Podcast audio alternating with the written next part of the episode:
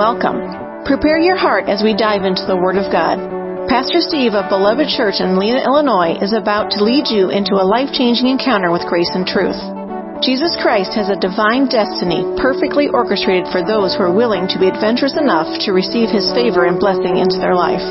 Our prayer is that you will allow the presence of the comforting Holy Spirit of God to radically display the Father's love for you. You are a part of God's beloved family, and that means you are greatly loved. Now over to Pastor Steve. All right, we are in the Hero Within. I need to I need to get on my pony and ride because I got I got some feisty stuff for you all today, and I if I don't get to the to the end, it's only partially feisty. And I, I don't want to take anything away from from the, your opportunities. I, I love being I love being feisty. So this series, The Hero Within, we have been enumerating the fact that on the inside of us, Christ is living trying to impress upon us that He would love to, through our lives, through our languages, through our hands even, be a hero to our world. Our world is desperately, desperately short on heroes. Before I got put into Facebook jail, I think I'm on day five of seven or I don't know. I Sometimes I lose track. I don't know if I'm on a five day suspension or a seven day suspension or a three day suspension. It, it gets ridiculous. I, I, I do screenshots of them because I expect at some point that somebody's going to have a lawsuit and they're going to call me and I'm like, oh, I got plenty of fodder for you. But before I went, the, literally the day before I got put into Facebook jail, I asked, I said, name three heroes on my Facebook just to just to see what people would say. And some of them were good, and some were some were interesting. I'm not saying bad. It was just interesting to think. And the one of the things that was that was the most interesting to me was the number the lack of response. There's only like 10 people that responded. I have 4,000 friends, and I know most of them read my posts. I can uh, I have inside information, and Let's just say 2,500 people seen that post. And 10 people responded. 10 people out of 2,500 were willing to engage with the conversation about heroes in their life. You know what that probably means? 2,000 people don't. They're living their lives with no image of a hero on the inside of them. And some of them, I know that they were, they were being gracious. You know, my, my husband and my, my dad and my grandpa, and I'm not saying that that's not true because I, I believe that husbands, dad, and grandpas and wives, and I believe that they should be, should be, not can be, should be. I should be my wife's hero. She should, when she should think of no other knight in shining armor that's going to come and rescue her besides Jesus and me. Period. If she doesn't think that, then I'm failing. I'm not going to go down that road in Jesus' name. I have a responsibility to be my children's and my wife's hero. Responsibility. But in addition to that, obviously we impact however many other people that we come into contact during the course of our life. Tens of thousands, hundreds of thousands, I don't know. But I know that the number is probably greater than you think it is. Because there's people watching. I, I love watching. I'm a people watcher. I'd be really honest with you. If I'm sitting somewhere and Kay's, I'm holding her purse, being a good husband, that's what I do. I watch people because I, I want to pick up on like what is going on on the inside of this person. What's motivating them to, to do that, to think that, to say that, to be that? What's going on? Because I have a, my responsibility is to impact people's lives and to bring them into what they're created to be. And so I'm, I want to look for the hindrances. What's stopping that? What's, what's holding a person back from being what God intended for them to be?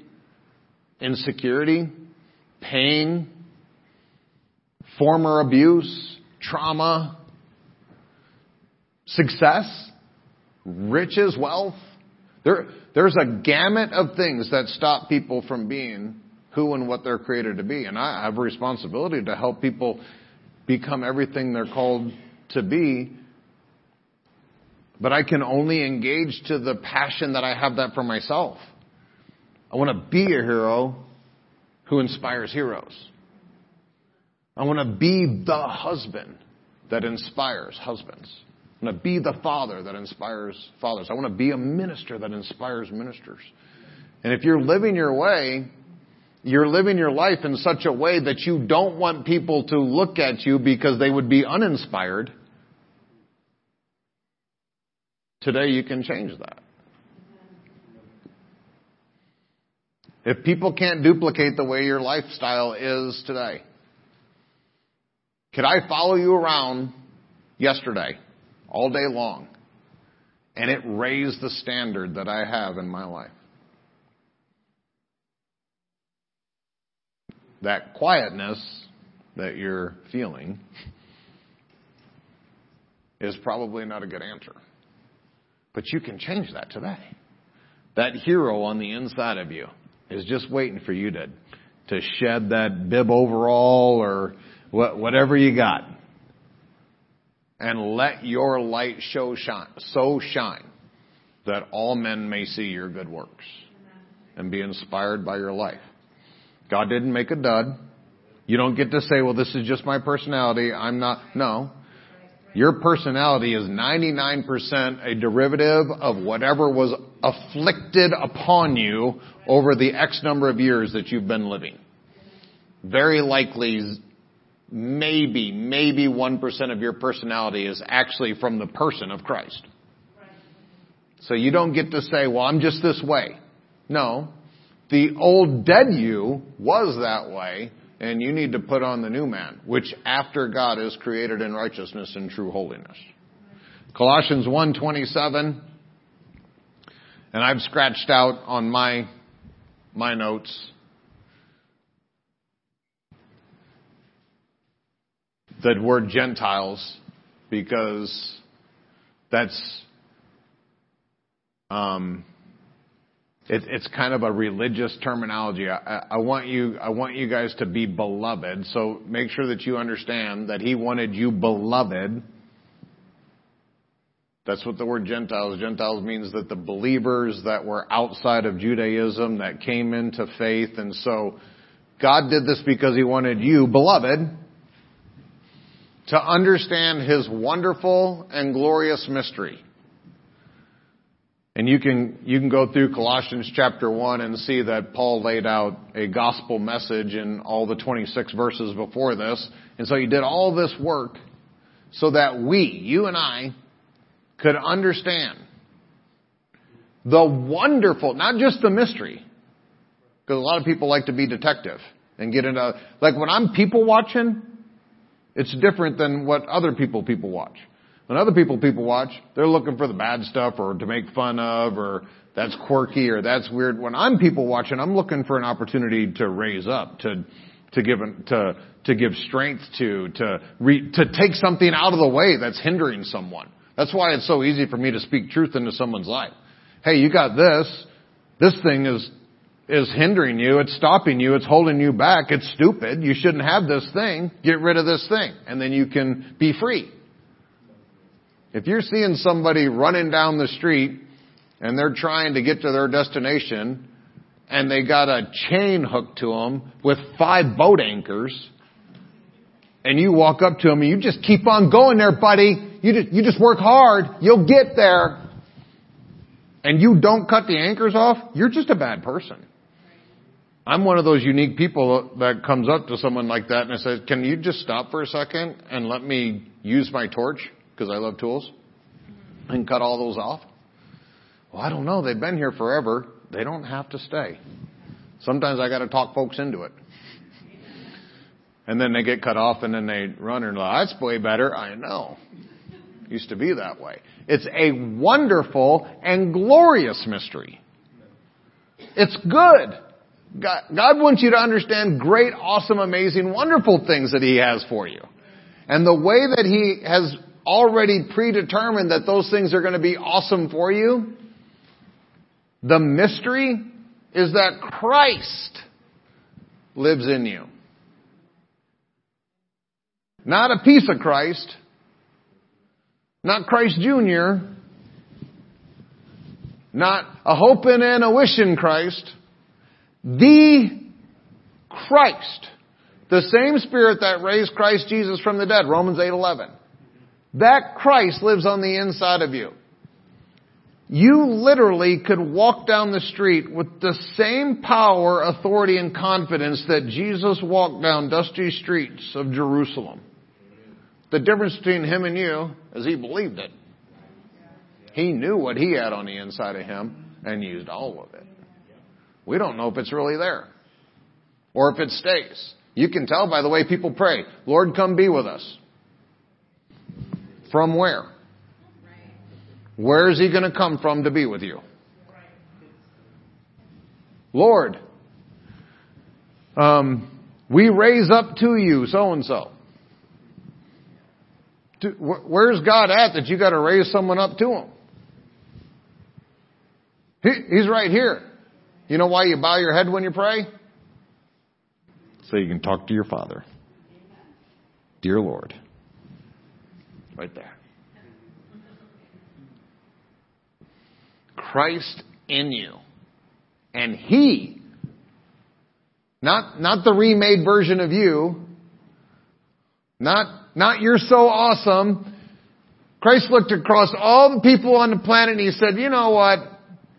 Rich Hagedorn is like the greatest guy in the universe. I think I'll go live in him. He's he's accomplished it. He's got all the he's got all the right degrees. He's got all the right educations. He's the right he's the right size. He's the right age. He's the right everything.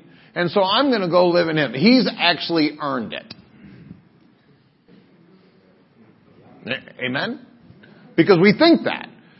Well, you know, that guy can do more things within God because, you know, he's probably a better person than me. You believe that and you'll live that. But if you actually understand that ain't none of us, not on your best day, ever earned one lick of anything God's ever done for you.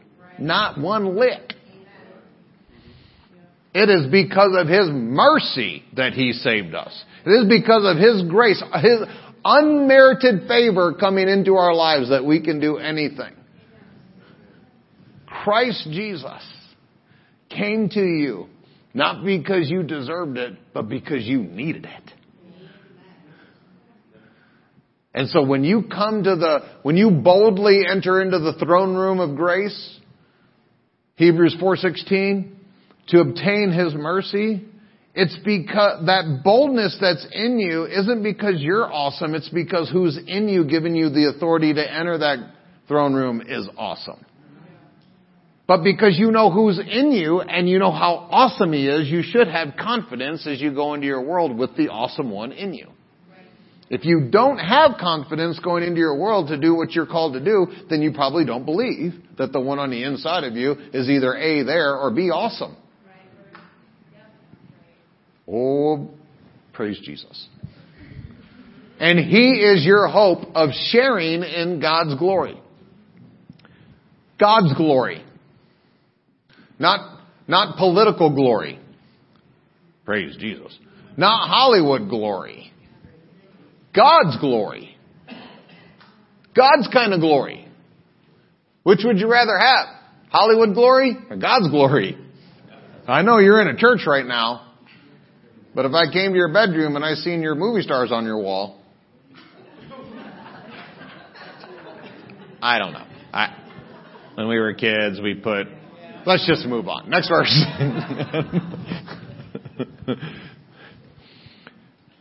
Psalm 16:3 says, "The godly people in the land are my true heroes. I take pleasure in them." God has heroes. I want to be God's hero. You heard what I said that I should be Kay hero. I should be my children's hero. I want to be my father's hero.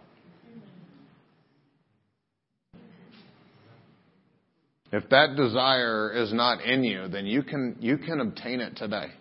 It's not unique to Steve Castle. You can actually be the person that God says, man, look at Jeff. Look what Jeff is doing for my kingdom. I am so proud of Jeff. He used to be this. Now he's this. I was once lost. Now I'm found. And it was just a moment. It was just a decision. Jeff can make a decision. Steve can make a decision. You can make a decision. If you make the right decision, you're going to be tempted with another decision. Because the enemy is going to find out how resolved you are. So he's going to bring you a decision behind your decision. And then if you choose that right, then you get a decision. And then you get a decision. And then you, but after a while, if you start making right choices to all the decisions that come in your life, it just starts coming natural where you're just like, I'm just going to make the right decisions. I'm just going to be bold and courageous in the situations that I'm presented in. I'm not going to be fearful and intimidated by life anymore. I'm just going to make the right decisions. I'm going to be a righteous person. I'm going to reject all of the negative opportunities that come into my life. I'm going to resist temptation. I'm going to look that toothless lion that comes and tries to roar and make me scared, I'm going to say, get thee behind me, Satan, and he's going to flee from me because the lion of the tribe of Judah is on the inside of me and his roar is twice as loud as the roar of this world. The godly people in the land are my true heroes. Man, I, I so want to be my father's hero. You know, here's the thing if I'm my father's hero, you know by default I got to be Kay's hero. Because Kay don't love anybody like she loves her father. I mean, I, I don't even come into a close second. She is all Jesus. She'll leave me for another man at any second. Any, if I leave that other man, she's leaving me. I'm totally cool with that. Amen. And I, I'll just have to let that soak on you. She loves him way more than me. I am totally secure in that. Because the more I am like him, the more she, that's my man right there. She does it all the time. She walk around the house like, whew. And then I turn the heat down.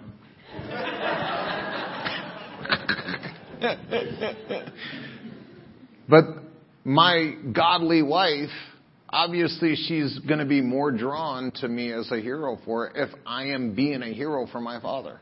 My children too, the more that they embrace the kingdom and the things of God, when they see their father being a hero for God,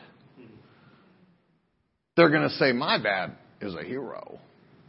He does things for God that other people won't. And I, I don't want to be, I don't want to be unique in this building in that regard.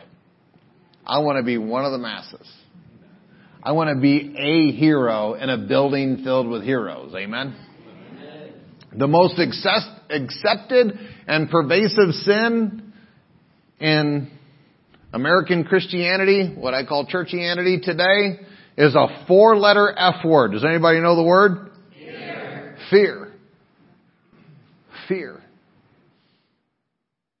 A majority of Christians, and I know, I know a bunch of Christians, a majority of Christians live their life making decisions based on fear. Well, if I don't do this, what will this person think? Well, if I don't do this, what would happen with my money? Well, if I don't do this, what would happen with my health? If I don't do this, what would my spouse think? Very seldom does anybody ever think, I wonder what my father wants me to do. You know how simple it is? This is a personal revelation of mine. When I took all of the other pleasing of the people, the fear of man is what it is in Proverbs 29, 25, I believe. The fear of man brings a snare. When I took all of the other people's opinions off and I just want to make my father pleased, you know how simple things got? Oh, they didn't like that decision you made. Oh, well, I don't give a rip. They're not my God. And it became amazing to me that all of these people that I was pleasing, who I never pleased, by the way, all those people that want to prostitute your emotions and prostitute your activities, when you give them what they want, you know what they want? More. More. Perform better now. You did that performance. You, hey little monkey, you jumped through this hoop. Now here's a little higher hoop, jump through this one. Okay. And then you'll love me? Mm, we'll see. Just jump. When you get to the end of all that, you'll find out that they cannot be pleased. I think it's in Proverbs chapter 6. It says, there's three things that can never be satisfied. The, the empty womb and the, one of them is the pit, which is sin. Sin is missing the mark. Missing the mark. That's what sin is. It means to miss the mark. And so when other people set a mark for you, because they do, they, they all the time they'll tell you, you do this and I'll be happy. You do this, I'll be mad. I don't care what your mark is for me, and I love all y'all. You, you guys know, I'm, I'll die for anyone in this room.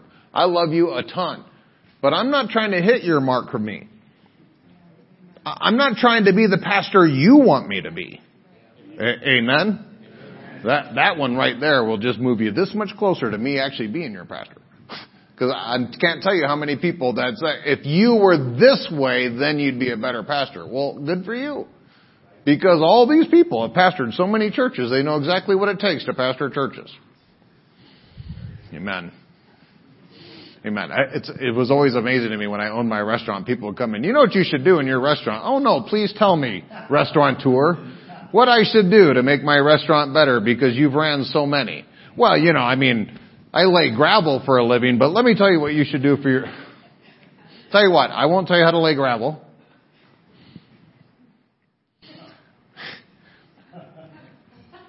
That that four letter F word gets into our psyche gets into our decision making process. And anytime you make decision from fear, fear owns you. Fear owns you. Well, what if I, what if I displease this person? What if they do this to me and this to me and this to me and this to me? A better way of looking at that situation is, how much greater would my life be if I did this for my father?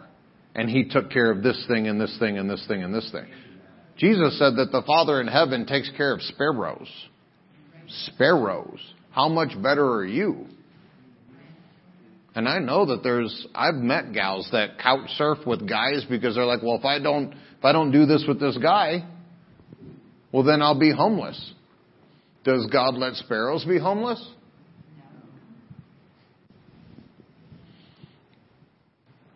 All right, I got to move on courageous people. I have some, I have some bullets here. I was, I was meditating on this for hours this week. I, I, that's why I said like I'm really passionate about delivering some of this stuff. Courageous people face and defeat personal fear. Heroes face and defeat the fears afflicting others. You can't be a hero until you're courageous. Being a hero starts with courageous. You can be courageous today. You might not be a hero today, but you can be courageous today. Today you can be courageous. You can stand against the tide, the flow of the world, the evil and the wickedness that is saturating society and culture, and you can be courageous. You can make one courageous decision, and then tomorrow make two, and next day make three. And after a while, you start making a whole day worth of courageous decisions. There's going to come an opportunity that you're going to walk into somebody else's fearful situation and you're going to be able to be a hero for someone else. Maybe your spouse. Maybe your children. Because you are here, you're already more brave than the masses. There are people right now that are golfing. There are people right now that are if it comes to my head, it's got to be God, so I'll just go there. There are people right now that have a little baggie on their hand and they're picking up a warm pile of dog dew because they took their dog for a walk on Sunday morning. And they're picking up a warm, they are their dog's toilet keeper. This is what they're doing Sunday morning. This is the value of their life is a little baggie of fun. And they would say, you are a fool because you're sitting here while they're out enjoying their dog and the weather. You're the fool.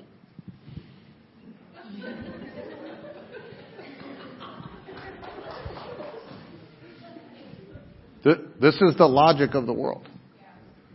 Because you're here, you're already one decision more brave. You're one decision more courageous than the masses. You made one good decision. You got up today. Some of you even took a shower, God bless you. Put on your pretty clothes. And you said, you know what, today I'm going to move the needle just ever so slightly the right direction. And the rest of the world, I don't need that. What do I need with God? I don't need to actually gather together with the saints. I'm so holy, I can do it from my couch. I don't need to actually hear the word in an anointed environment. I can watch it on YouTube. Same thing, same thing. Because you did this, you're already that much more brave than your neighbor. I applaud you. I applaud you. Cowards hate themselves. Much of the personal hatred that people have for themselves is because they are cowards when it came to making the right decision about something important.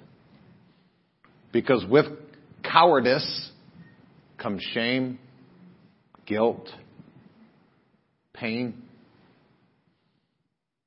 One of the greatest ways that you can avoid condemnation, shame, guilt, self-hatred is to be brave.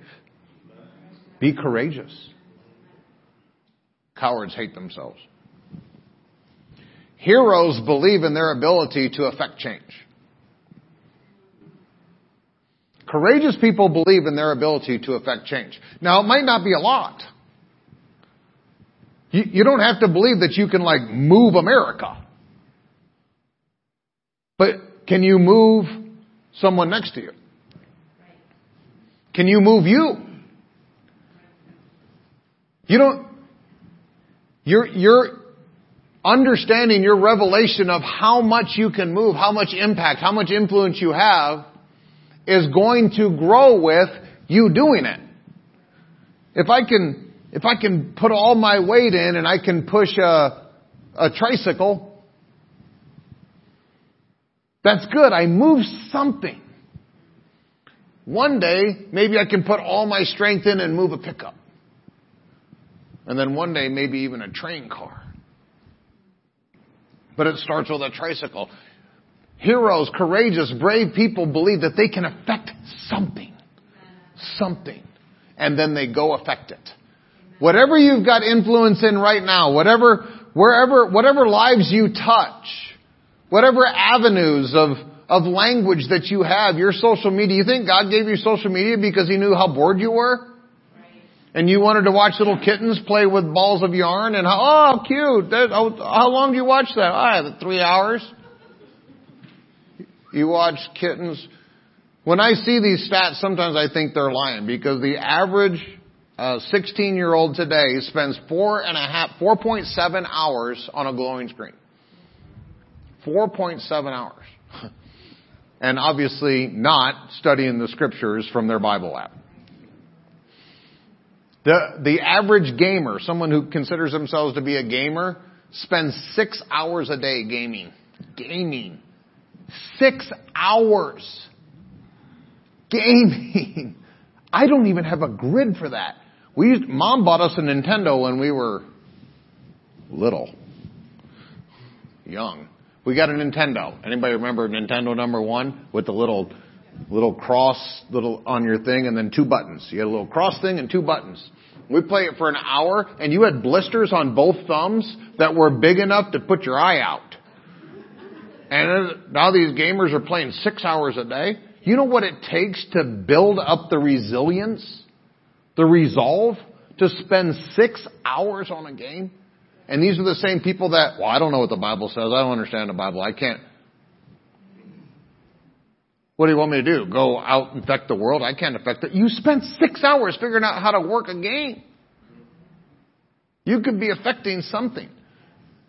Everyone in here has talents and skills. Chris is a Chris is a masoner. Masonite? Ma- he he he he plays with bricks. Puts bricks in in a row. But he can do things with bricks I can't do. Why? Because he did it, and he did it, and he did it, and he did it. Scott's forgotten more about fixing cars than I've ever known. And I used to call myself a mechanic. Not so much. When you're around Scott for a while, I'm a mechanic. You're around Scott, you're like, eh, not really a mechanic. I just like tools. I tell my wife I'm a mechanic so I can, honey, I gotta have this tool. Why? Because I'm a mechanic. That's not what Scott said.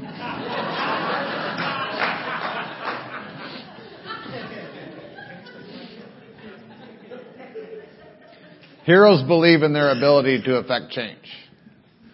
Fear is believing you will fail. So you stay inactive. You know what fear says? You can't do that. Don't do nothing. You know what most Americans say? Okay. I got a comfy couch. I got me a great big lazy boy chair. Since I can't do nothing, I'll just stick my feet up and I won't do nothing. You know what? If I don't try nothing, I'll never fail. Congratulations. You are correct. If you don't ever try anything, you will never fail. Except at life. You failed at life. You had one thing to do. Dennis Prager says it this way. He's not uh, I'm paraphrasing because I can't quote him exactly. It's in my head, but not in my memory. He says he, he doesn't live his life to be safe. He lives his life to live it. You know how many people live their lives to be safe, be cautious? You know the worst thing you could ever have on your tombstone? Here lies Steve. He played it safe. I want to enjoy life. How many adventures are there? How many things to experience? How many people to affect? Man, I, I could, I could disconnect right here in this message and I could spend the next six hours nonstop and tell you testimony after testimony after testimony of people's lives. Healings that I've seen, marriages that I've seen healed. Things in, things in my own life that I would have never seen if I didn't unplug from comfort and safe.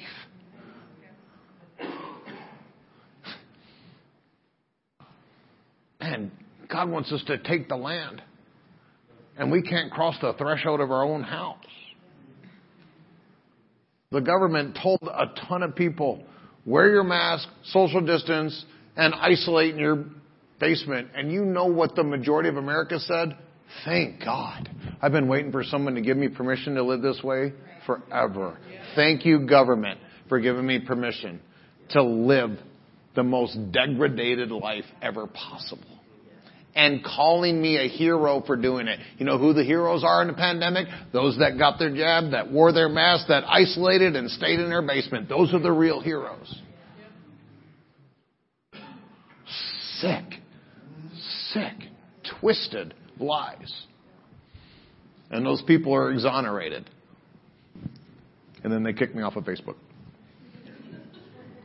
Bravery is a muscle. And everyone has it, and it's in your character. And if you don't exercise it, it'll entropy. And because some of you have maybe never exercised that muscle, you're saying, I don't have any bravery in me. You got Christ in you. Better be careful about what you say about Christ. I wouldn't say it if I was you. On the inside of you is the character of bravery, and it's like a muscle. The more you exercise it, the more we will pump you up.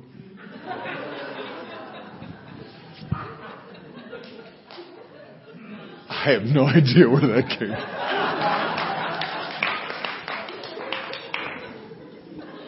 John chapter 18. You guys are carnal. John chapter 18 in the English Standard Version, ESV. So Pilate entered his headquarters again and called Jesus and said to him, Are you the king of the Jews? Now this is interesting. Here's the king Pilate, standing in front of the twice already beaten Jesus. He was beaten at uh, Annas' house, and he was beaten at Caiaphas' house. Annas was the high priest. Caiaphas was the father-in-law high priest.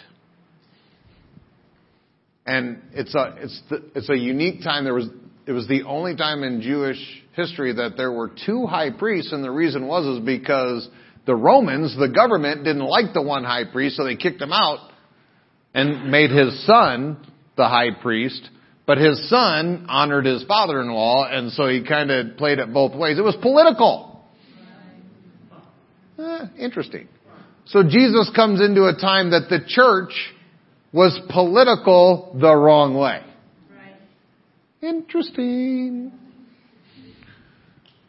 and they beat him as the high priests with their righteous judgment. So the first high priest that Jesus shows up to, by the way, Jesus is the actual high priest. And so he's got a high priest standing in front of a high priest. The high priest condemns Jesus, the actual high priest, and beats him. Sends him to the next one. Stands in front of the fake high priest, or the real high priest, depending on whether you're Roman or Jewish and they condemn him. He's the actual high priest and beat him. And then take him off to Pilate. So now the high priest who was condemned by the high priest stands in front of the king and he's a king. And the king says, are you a king? The reason I'm highlighting all this is because None of these influential people knew who Jesus was. And if they didn't know who Jesus was, and we're all here gathered in His name because of how amazing, how awesome, how supernatural, how incredible He was. And while He physically lived there, they didn't know. I want you to understand that not for a minute can you judge whether you are actually filled with the Spirit of God and capable of doing what God called you to do based upon somebody else's opinion. If they couldn't recognize Jesus in front of two high priests and stands in front of a king and he doesn't know he's a king, don't think for a second that people are going to get you all figured out. And here we are motivated by all their opinions. Man, your father has an opinion of you. Go with that. Jesus did. He stood in front of the high priest and they beat him. You know what he was thinking? I'm the actual high priest. And here's the high priest beating me. I'm the actual king and here's the king that doesn't even know if I'm the king. Are you the king of the Jews? Next verse, please. Jesus answered, Do you say this of your own accord, or did others say it to you about me? And the reason that Jesus was saying this is because this is how the world works. The world works by other people's opinions. Uh, it, it is it is really easy for someone who doesn't know you to judge you. And because of that, it is really easy when someone who does know you, that God's called to be a part of your life, when they come and say something's wrong in your life, you just dismiss it as general judgment. When God actually wanted you to know something. If we don't get this balance right, so Jesus says, are you actually asking me? Because really legitimately on the inside of you, you're asking about my royalty. Or are you just asking because that's what the, that's what the narrative is. That's what the crowds say. Is this for you? Or are you just doing your duty? Next verse. Pilate answered, Am I a Jew? Your own nation and the chief priests, notice plural, chief priests, which is forbidden by Levitical law, the chief priests have delivered you to me. What have you done? He was, he was asking Jesus, are you the king of the Jews? One of the reasons I believe that Pilate was asking that question is because if he would have just asked if he was a king, then he would have had to have acknowledged that on the inside of him, he knew that the guy standing in front of him wasn't random dude. And so he put it into the Jewish category. This has got to be just religious. God supersedes our religion. Here's a, here's a king that had an opportunity to respond to the prompting of the Spirit of God. And he was without courage. He was a coward. Jesus answered, My kingdom is not of this world. If my kingdom were of this world, my servants would have been fighting that I might not be delivered over to the Jews. But my kingdom is not from this world. Uh, I'm going to put this in as an asterisk. I just want you to chew on it. Are we supposed to be bringing His kingdom into this world now? Uh, I didn't. I think I lost a bunch of you. So if you're sleeping, wake up. Are we supposed to be bringing God's kingdom to this world? Yes. Jesus said, if my kingdom were supposed to be in this world, my servants would fight. You can probably tell about how legitimate a person's Christianity is about how much they're fighting to bring the kingdom into this world. That's an asterisk. We'll move on. Then Pilate said to him, So you are a king. Jesus answered, You say that I'm a king. For this purpose, I want you to note intentionality. Intentionality. Jesus didn't just float from miracle to miracle. Like he, well, you know, I think, I think I'll go pray. I'm kind of bored right now. Oh, look, a crowd. I'll go preach. Oh, hey, some guys that are following me around. You want to be an apostle? Jesus was incredibly intentional.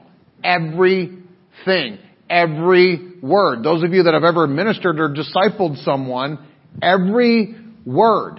You have to weigh it. It has value.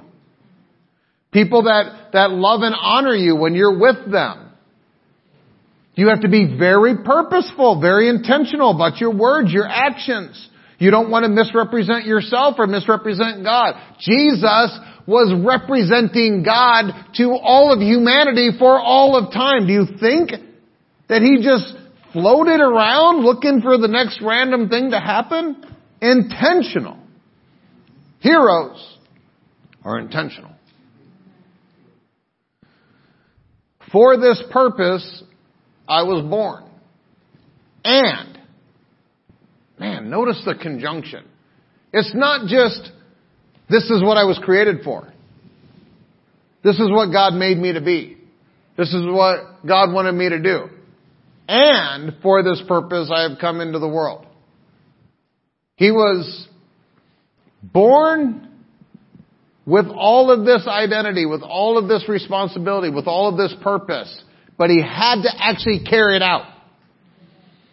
You've probably heard the place with the with the greatest amount of potential in the world is a cemetery. Why? Because most of the people there died with all their potential untapped.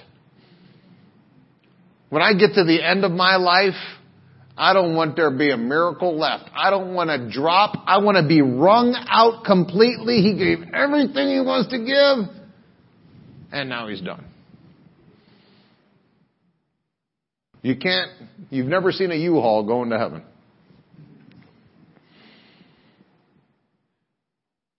For this purpose, intentionality, I was born. And for this purpose, intentionality. So he was born with intention from God. He lived his life with intention because he knew it. You were born with intention from God, so you're already 50% there. So now how are you going to live it? I have come into this world to bear witness, which is the Greek word martyrio. You've probably heard me talk about this. It's one of my life words, Greek words in, of my life. Martyrio is where we get our English word martyr. It means to testify, to give irrefutable evidence, confirm, absolute. We live in a society that says there's no absolute to truth. So you can pick. Either there's no absolute truth or Jesus is right. So if there's no absolute truth, Jesus is a liar and he's wrong. If there is absolute truth, then the world is a liar and the world is wrong. Whenever someone says to you there's no absolutes, you know that statement is absolute. There's no absolutes. Are you absolutely sure?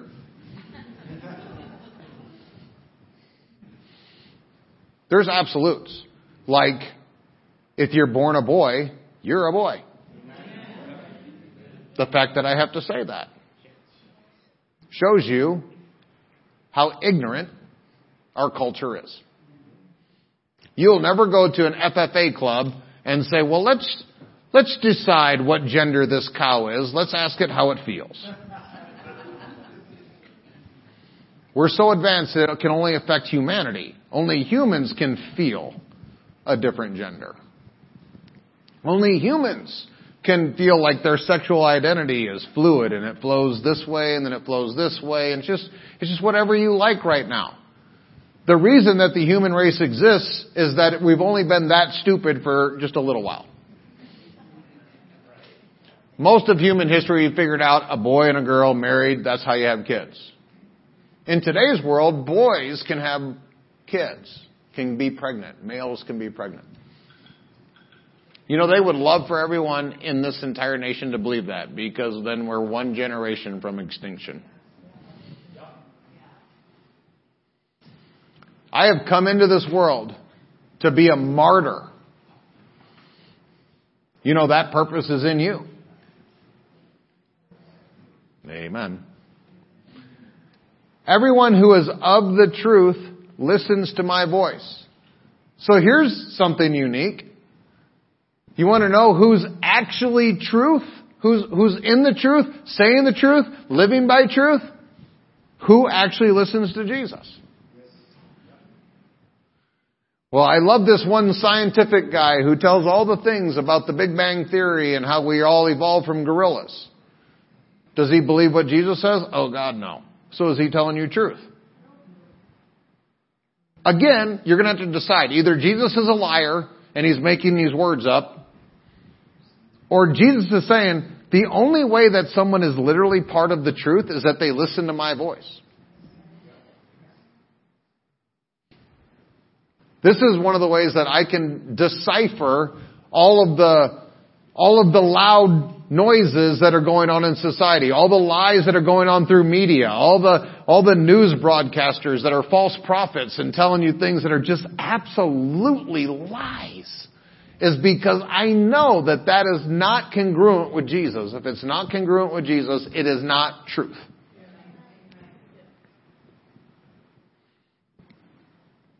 Man, I could stay there for a while. I won't.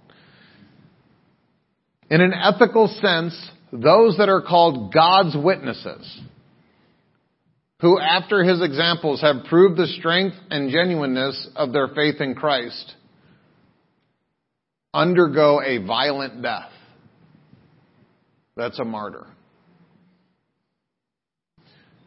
If you believe that you are called to be God's witnesses, to bear witness of the truth, Jesus, then you will undergo a violent death. Hopefully you understand that the new birth, that you are crucified with Christ, and that is your violent death. Most people don't know. They think born again is just a cool Christian word. And, you know, and I, I would, I've asked, I've asked people, I, I, I don't have a number of times that I've gotten this response where I say, hey, are you born again? Well, I was, I went through catechism. Good for you. It's not what I asked. Are you born again? I've been confirmed. Good for you. It's not what I asked. Are you born again? I've been baptized. How many different answers can you give me to a simple question? Did you go through a violent death by being crucified with Christ Jesus, knowing that you were a sinner, threw yourself on the mercy of God, had His blood flow down over your life, and you came out of that knowing that you are a child of God? Or have you been born again? No, I haven't done that. You should be. It's way better. It's way better. Because if, if catechism makes you born again, then you can just go to university and they'll catechize you their way. You, you do know that the majority of people that go to university and college right now, they come out on the other side of that as little woke soldiers. Ready to embrace all anything that big mama government puts down their throat. Pilate said, What's truth?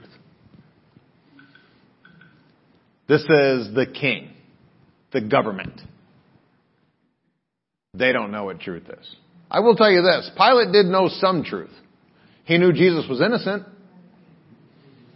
He knew that the Jews delivered him for envy.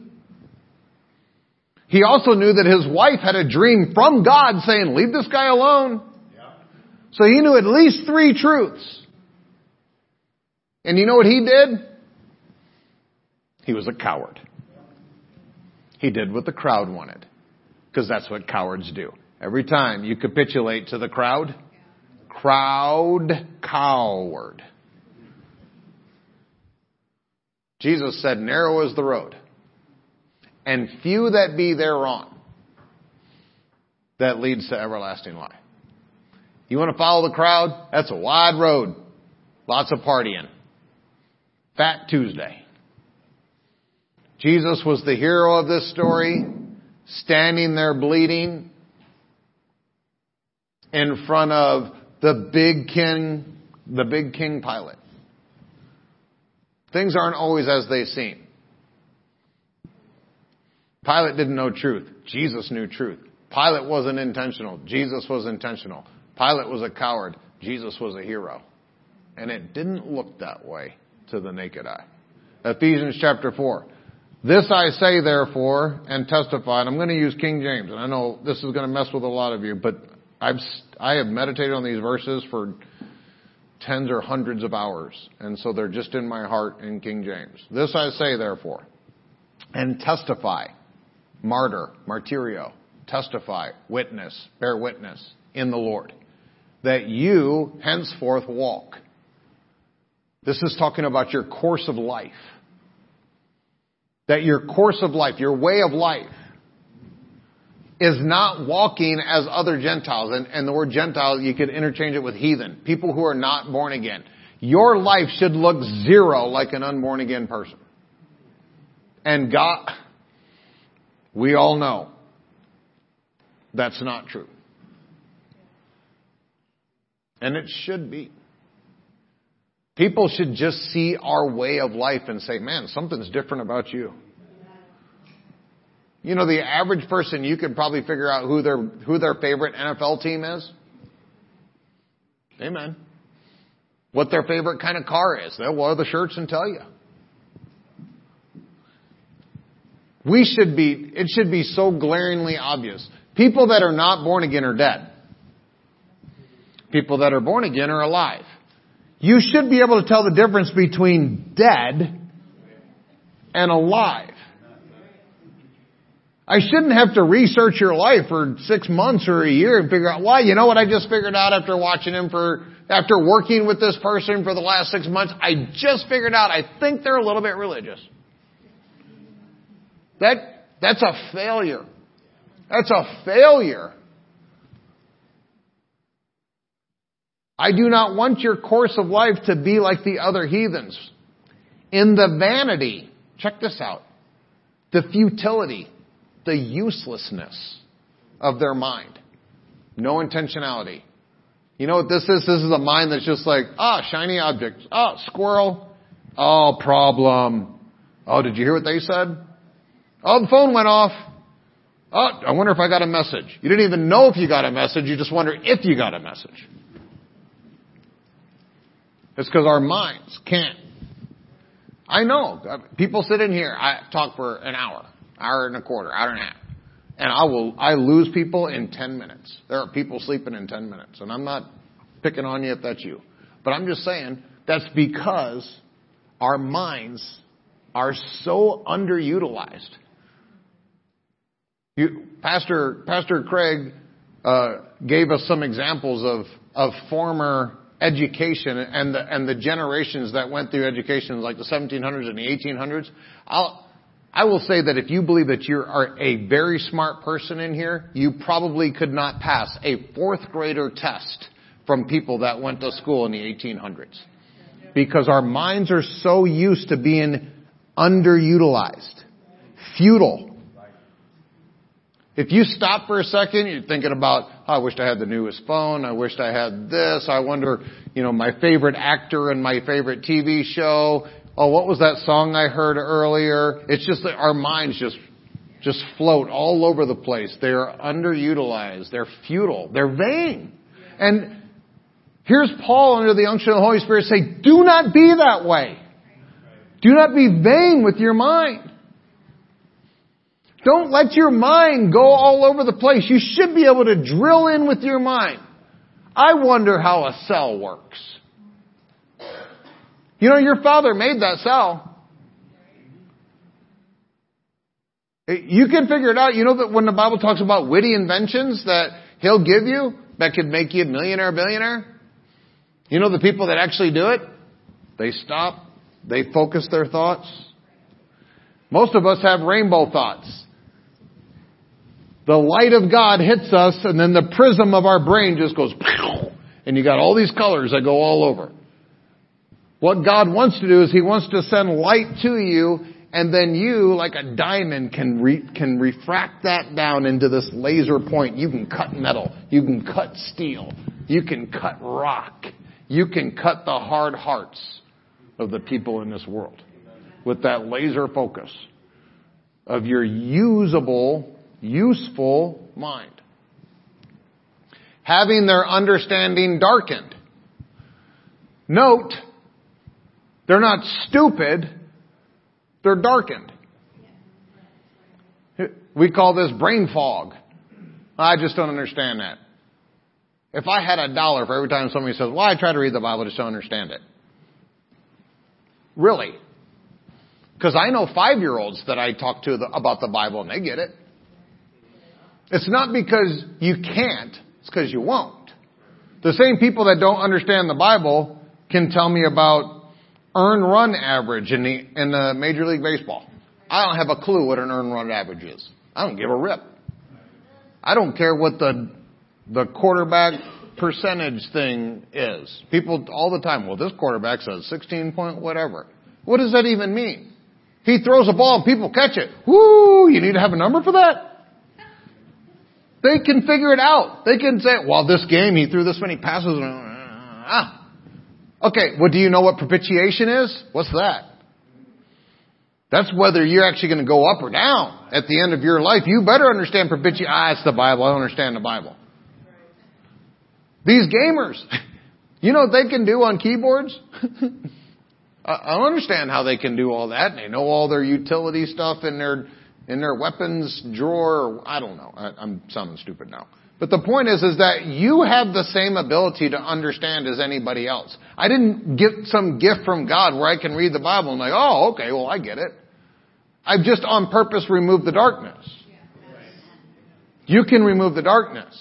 And I've got news for you. Whether you understand ERA or whether you understand atonement, one of those two is going to give you incredible amounts of power and success in this life, and one of them is going to make you look cool to that one guy at work who likes baseball.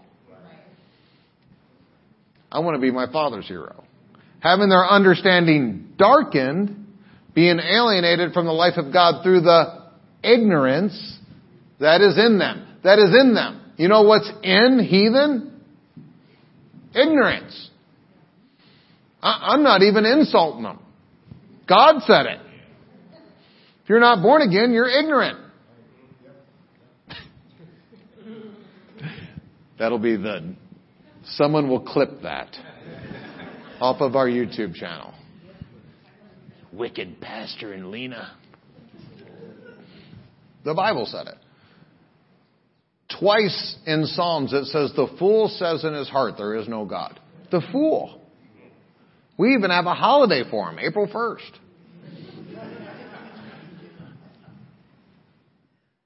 It's be, if you don't, this is where the beginning of knowledge and understanding comes from. It says in Proverbs, the fear of the Lord is the beginning of knowledge. If you don't have a fear of God, you can't even begin to have understanding.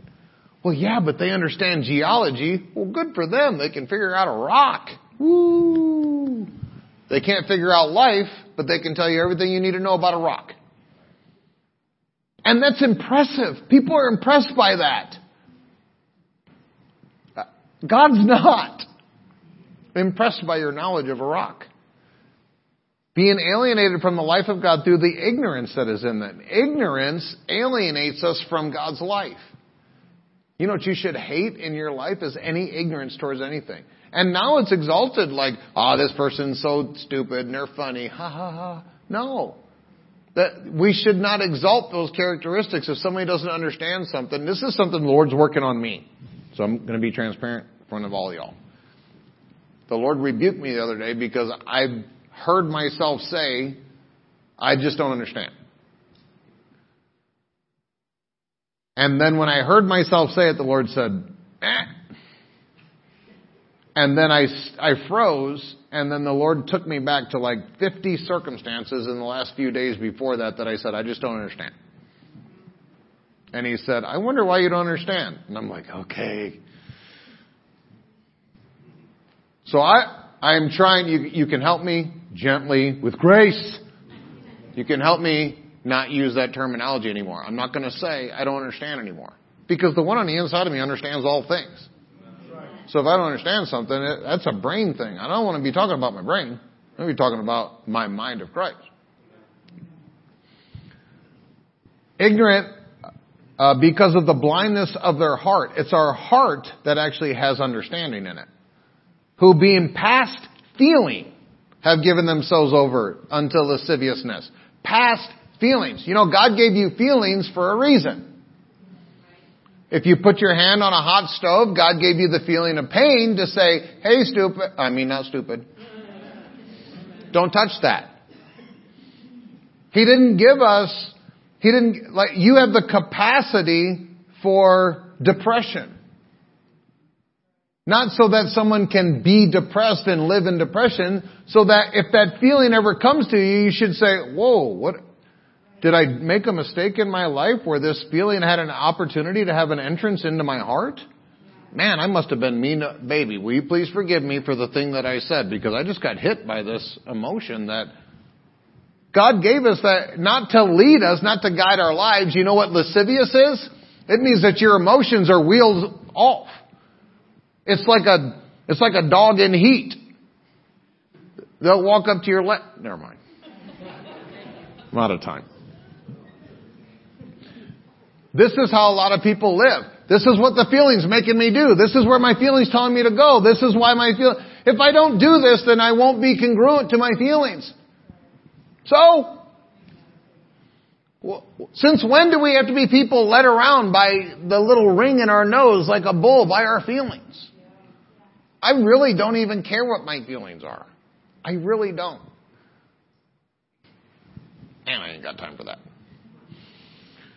Lasciviousness is outrageous conduct, conduct shocking to public decency. Uh, a lot of our world have embraced lasciviousness to work all uncleanness and greediness, but you have not so learned Christ. What's Christ? The hero within.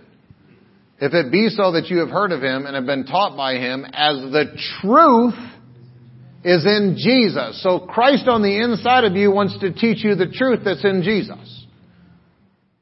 The way, the truth, and the life. That you put off concerning the former conversation. That word conversation means lifestyle, behavior, or conduct. The old man, which is, not which will be, not which can be. Your old man is corrupt according to deceitful lusts. And put, and be renewed in the spirit. The word spirit is attitude.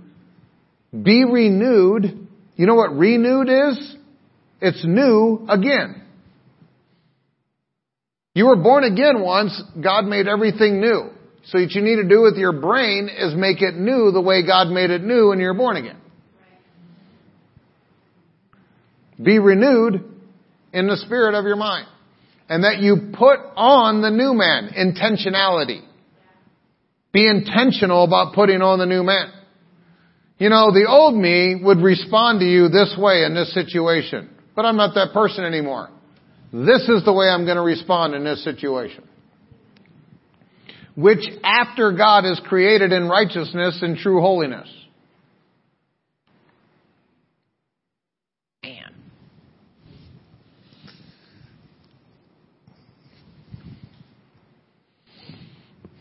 In Romans 6, I memorized this in, in the King, not memorized it, but it's in my heart in the King James. Romans 6.16 says, Know ye not that to whom ye yield yourselves servants to obey, his servants you are to whom you obey, whether of sin unto death or of obedience unto righteousness. Everyone in here is being afflicted by slavery one way or another. Romans 6.15, back up, sorry, I'm, I know I'm messing with you. What then? Shall we sin because we are not under the law? Remember, sin is missing the mark. Should we miss the mark because someone isn't like threatening us with the law? Because that's how it used to work. In the old covenant was, hey, if you don't do this, we'll stone you to death. Honor your father and mother. Why? Because we'll stone you to death. Okay. Hey, mom, you're awesome. But it's not real. That's what the law could never do. The law could never make it real. So should we sin because we're not under the law? Should we miss the mark because someone's not waiting over us to whack us for missing the mark? And then it says, certainly not. And then it has this really unique principle that's there. The, the next verse is, don't you know that you're a slave? And this is one of those ones that bothers you because you're an American. And you think, I'm not in slavery to anybody. Okay. You're either in slavery to righteousness or you're in slavery to sin whether you like it or not. You were built to respond to one or the other. In righteousness, you're free. If you live in righteousness, he who the Son sets free is free indeed. And so you're actually in freedom as a slave to righteousness. But if you're not, then by default you're a slave to sin. Sin is missing the mark. You just keep missing. I don't know why I fail here. I don't know why I miss it. You're a slave there. The next verse, but thanks be to God that though you were once slaves to missing the mark, you wholeheartedly obeyed the form of teaching to which you were committed. You listened to your pastor. Sorry, selfless plug. Next verse. You have been set free from sin and have become slaves to righteousness. You know what? As a slave to righteousness, you just can't help it but being righteous. You just can't help it but being brave. You just can't help it but being creative. You just can't help it. You're going to turn into a hero. You're a slave to turn into a hero just like your master, just like Christ on the inside of you, just like Jesus. I wanted to give you a story about this, but I can't do it. I also wanted to talk about Uvalde, Texas, but I can't do it. The shooter in Uvalde was a slave. He was a product of our woke educational system, transgender, mentally confused, driven by all of these things. So if, you, if you're upset about Uvalde, about 21 innocent people who went to school one day and never left, if that bothers you, which it doesn't bother some people, but if that actually bothers you, that one 18 year old demonic kid can end 21 innocent lives, 19 of them fourth graders. If that bothers you, you should take what I said today and be a hero and go into your culture. Because he was a product of our culture. That's what our culture wants to produce. What I want to produce is the opposite. I want to produce the border patrol agent that runs in there with his barbershop shotgun and takes shrapnel in his leg and still kills the intruder, destroying innocent lives. Which one do you want to be? A product of culture or the hero that runs into the building without any backup? I want to be a hero. I think you do too. All right, please rise. Let me bless you. Thank you so much for sharing this time with us as we have encountered Jesus Christ through the ministry of His life changing Word. If you would like to learn more about Steve Castle Ministries and Beloved Church, you can go online to stevecastle.com or belovedchurchillinois.com. You can also contact us at 815 990 0367. Always remember that you are a part of the beloved family of God, and Beloved Church is the place where you are greatly loved. Now please open your heart to receive as Pastor Steve proclaims the blessing of the Father over your life. I pray, I declare that above all things, that you allow the finished work of the cross to bring prosperity into your finances and also divine health, prospering your body, and all of these things are going to affect you in a supernatural way as you allow your soul, your mind, your will, your emotions, and your personality to be perfected in prosperity that the Father desires for you to have. We love you, and we cannot wait to see and be with you again soon. Goodbye, beloved.